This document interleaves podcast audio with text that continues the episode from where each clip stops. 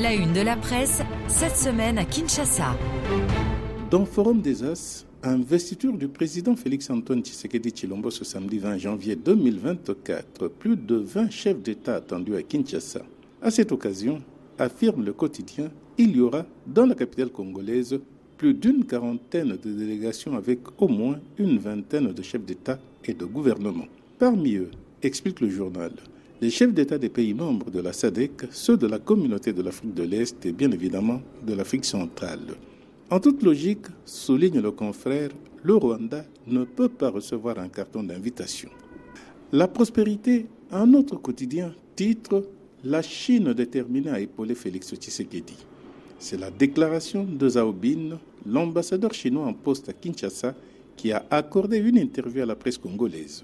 Selon ce journal, le diplomate chinois estime que la réélection du président Tshisekedi est l'expression parfaite de la volonté du peuple congolais. Pour ce nouveau quinquennat, peut-on encore lire dans ce tabloïd La Chine se tient prête à accompagner la RDC à atteindre une nouvelle dimension dans sa marche vers l'émergence, ce conformément au partenariat stratégique mis en place depuis mai 2023 par les chefs d'État des deux pays. Pour sa part, Africa News s'intéresse aux résultats provisoires des législatives nationales. Le tri hebdomadaire fait le compte des membres du gouvernement candidat à ce scrutin et qui figurent sur la liste de la CENI. 15 ministres des faits, 32 autres élus, dont le Premier ministre Samalou Kondé. Et seuls 14 anciens députés conservent leur siège selon la CENI. À propos de ces résultats provisoires des législatives, le bulletin quotidien de la PA, agence presse associée, révèle que 44 partis et regroupements politiques ont atteint le seuil de 1% de représentativité d'attribution des sièges.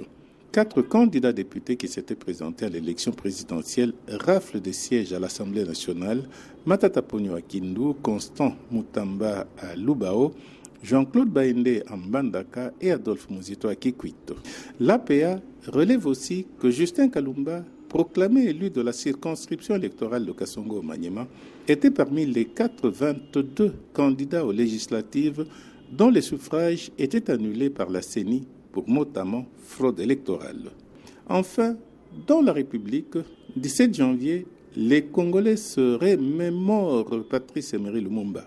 L'un des pères de l'indépendance du Congo, écrit le journal, Lumumba, est aussi une figure emblématique des indépendances africaines.